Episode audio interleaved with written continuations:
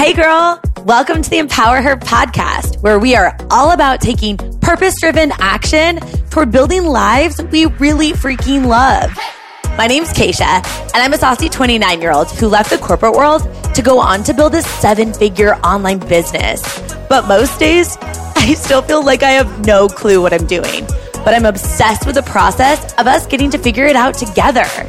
We've got epic guests, incredible stories, tips, and tricks to help us get out of our own way and unapologetically make some moves. So, girlfriend, let's do the damn thing. Boom, wow.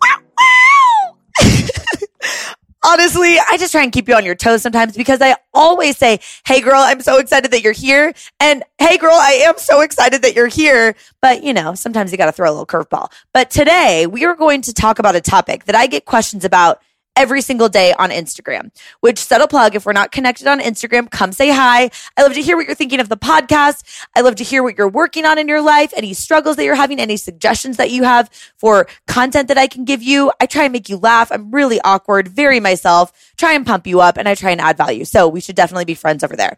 But beside the point, what I want to talk about today is getting your significant other on board. And the questions that I often get are around how I convinced Cena, who is my boyfriend of 10 years now, as of the 4th of July, fiance, yay, woo, um, to work out with me every day.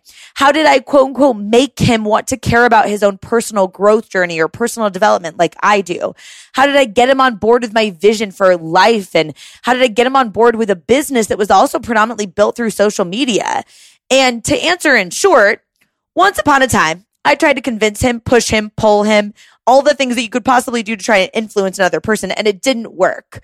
It just made us bicker. And honestly, I didn't want to be the girlfriend of 10 years who now, you know, is the fiance, fishing out these like snarky little comments towards him. Like, oh, Cena, don't you care about working out? Don't you care about your health? Oh, you're just going to sit there on the couch or, oh, wow, you just don't care about growing as a person like I do.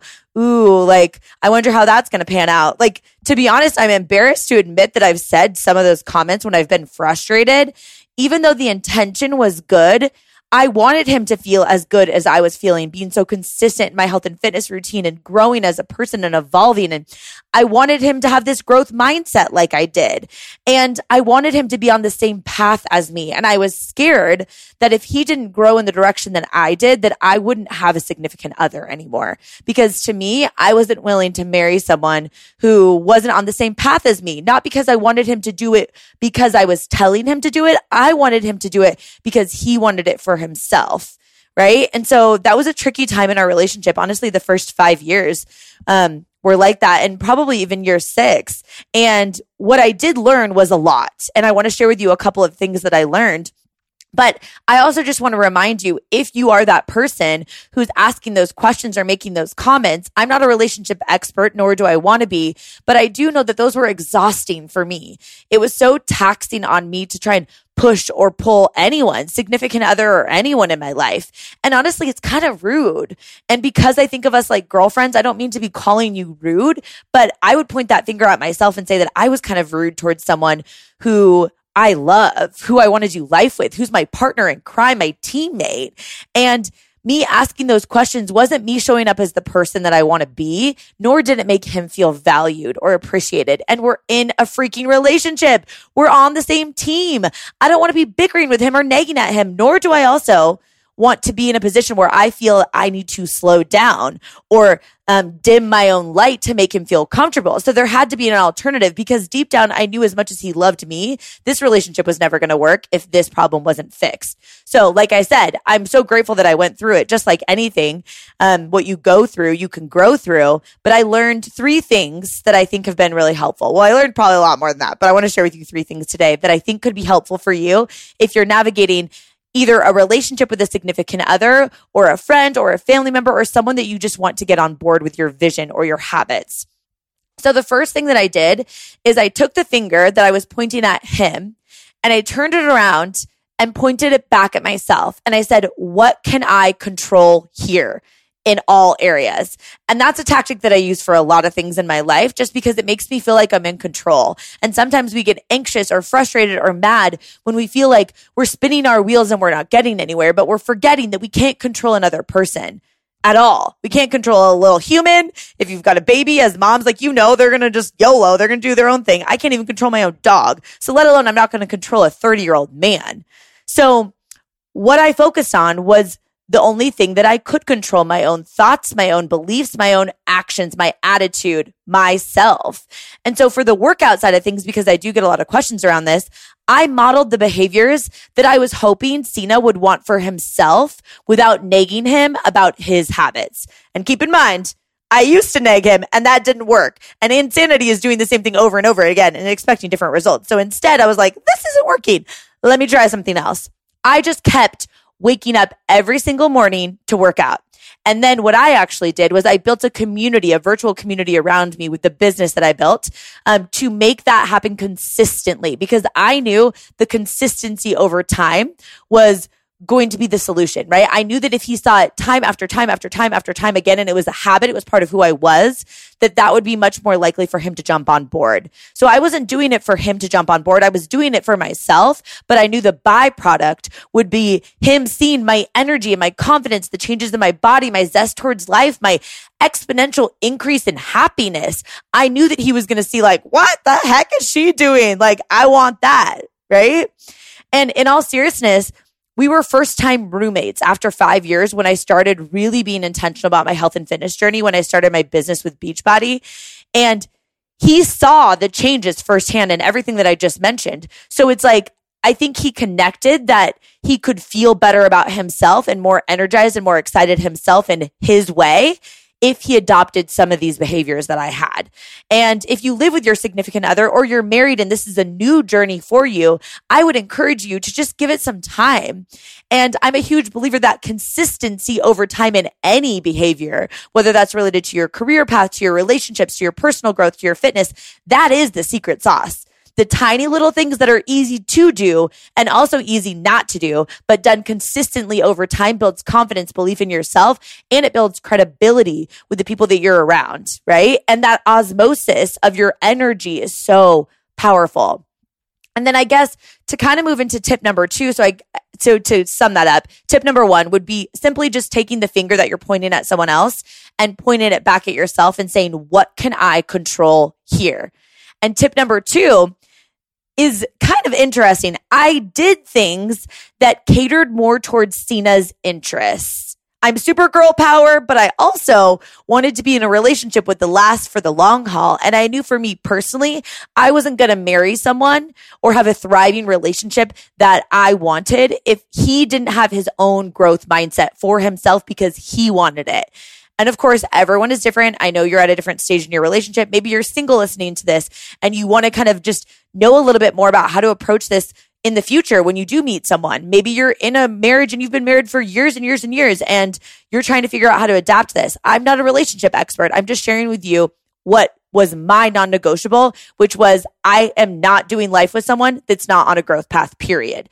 So one thing that I did was I picked workout programs that I knew he would like more. So like we could lift weights and we could be like, we're bros. Like, and let's be real, dating a guy who's got some like jacked biceps, I'm not mad about it. And things could get weird if I go down that path. So I'm just going to stop and move to the personal growth thing. But in reality, workout programs that I knew he could get on board with was huge. And also, I started to loop him in on things that I was learning in podcasts or in books that I was listening to on Audible that I thought he might be interested in. So if you've taken the Enneagram test, if we are connected on social media, you hear me talk about Enneagram all the time. But Cena is an Enneagram three. He was also a biochemistry major in college. He's a dentist. His brain works so drastically different than mine. And I'm so grateful for that because that contrast is super helpful for our team of him and I. But we are also best friends with a lot of common interests, but he thinks and processes things in a different way than I do. So books like The Happiness Advantage by Shawn Achor were so much more interesting to him because they were rooted in science. And if you're not familiar with that book, that book just popped into my head because I love that book. And it was a study essentially the author talks about a study that was done about Harvard students measuring variables of contributing factors to their happiness. And I highly recommend that book. I loved it too. But Cena was more excited about that because it was rooted in science and logic. And I was aware that he just wasn't going to be excited about me talking to him about like Power of Vulnerability by Brene Brown, even though that was one of my obsessions, right? So I was really intentional about finding podcasts and books that he might be interested in and sharing with him things that I thought might spark his interest before he got into podcasts and personal growth himself. And it was like, consistently over time, like I said, I believe that's the secret sauce to anything is that consistency over time. All of a sudden there was a switch, like a light bulb where I was becoming the most energetic, confident, productive version of myself, jumping out of bed like a damn ninja every morning, excited to have cool, in depth conversations. And he wanted that too. He wanted to be able to contribute his opinion and his personal growth. And he wanted to feel as good as I was feeling. So he wanted this lifestyle for himself. And now Five years later, he's constantly sending me podcasts suggesting that we do double workouts.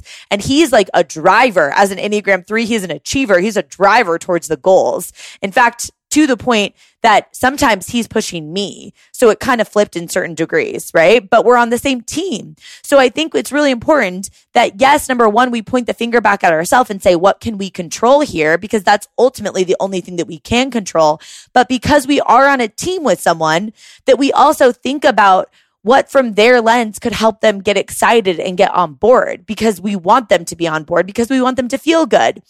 And no relationship or person is in the same stage or is going to react the same way. So I'm never going to give you a prescription or a how to, but I will gently remind you, like I remind myself that you are on a team. It's you two versus your problems or your challenges wanting to grow together. You're not verse each other. And I think that's such a beautiful thing. And it's so damn powerful when two happy, fulfilled individuals come together and just dominate. Right. And Finally, the last thing that I wanted to mention on this, and to be honest, I get physically heated talking about this because I hear often lack of support being an issue for someone to chase their big dreams, right? Or stay consistent with their health and fitness goals. And especially that lack of support coming from a significant other, either in their health and fitness goals, their business goals, their career goals, whatever it may be. I get the comment, you know, Keish, my significant other just doesn't get it. He just doesn't support me. And my instant response back every single time is, okay, girl, tell me a little bit more about how those conversations that you're having with him of why it's important to you that you pursue this goal, you pursue this business, you're on this journey, why it's important to you. Um, what have those conversations been like? How did he respond?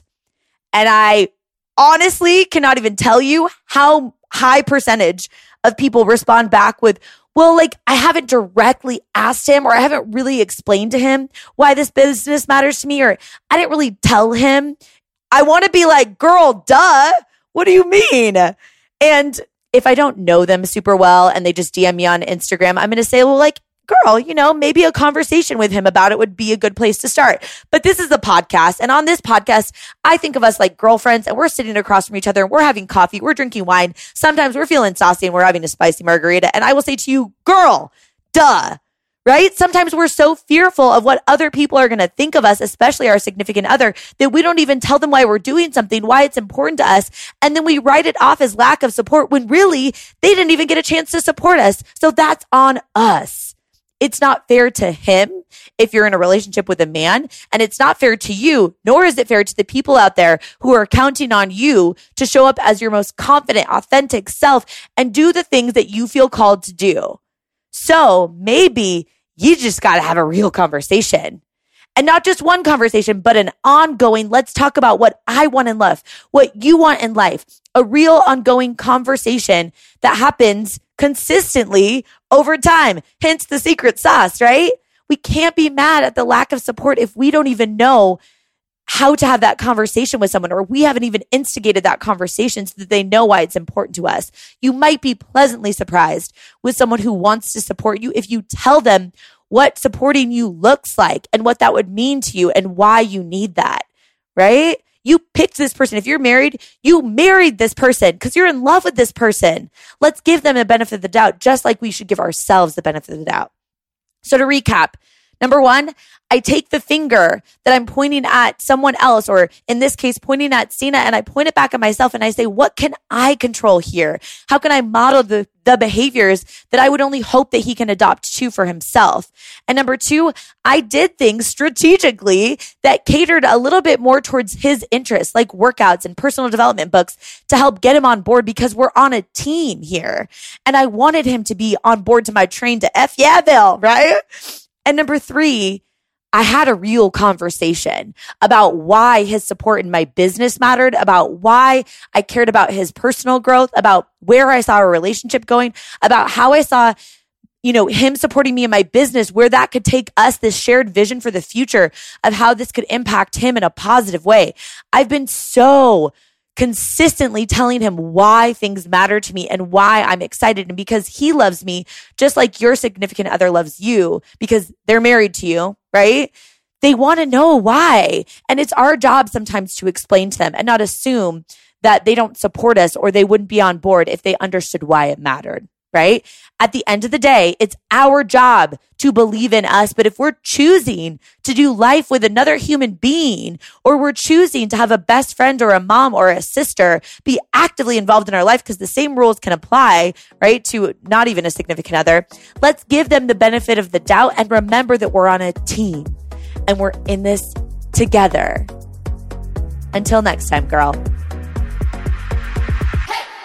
Thank you so much for listening. If you love this episode, I would so appreciate it if you share with your girlfriends, or better yet, post it on Instagram stories and tag me. Then I can personally say thank you for helping me get this message out there. And if you didn't vibe with it, just keep that to yourself. I'm kind of new here, still trying to figure it all out. Talk to you soon, girl.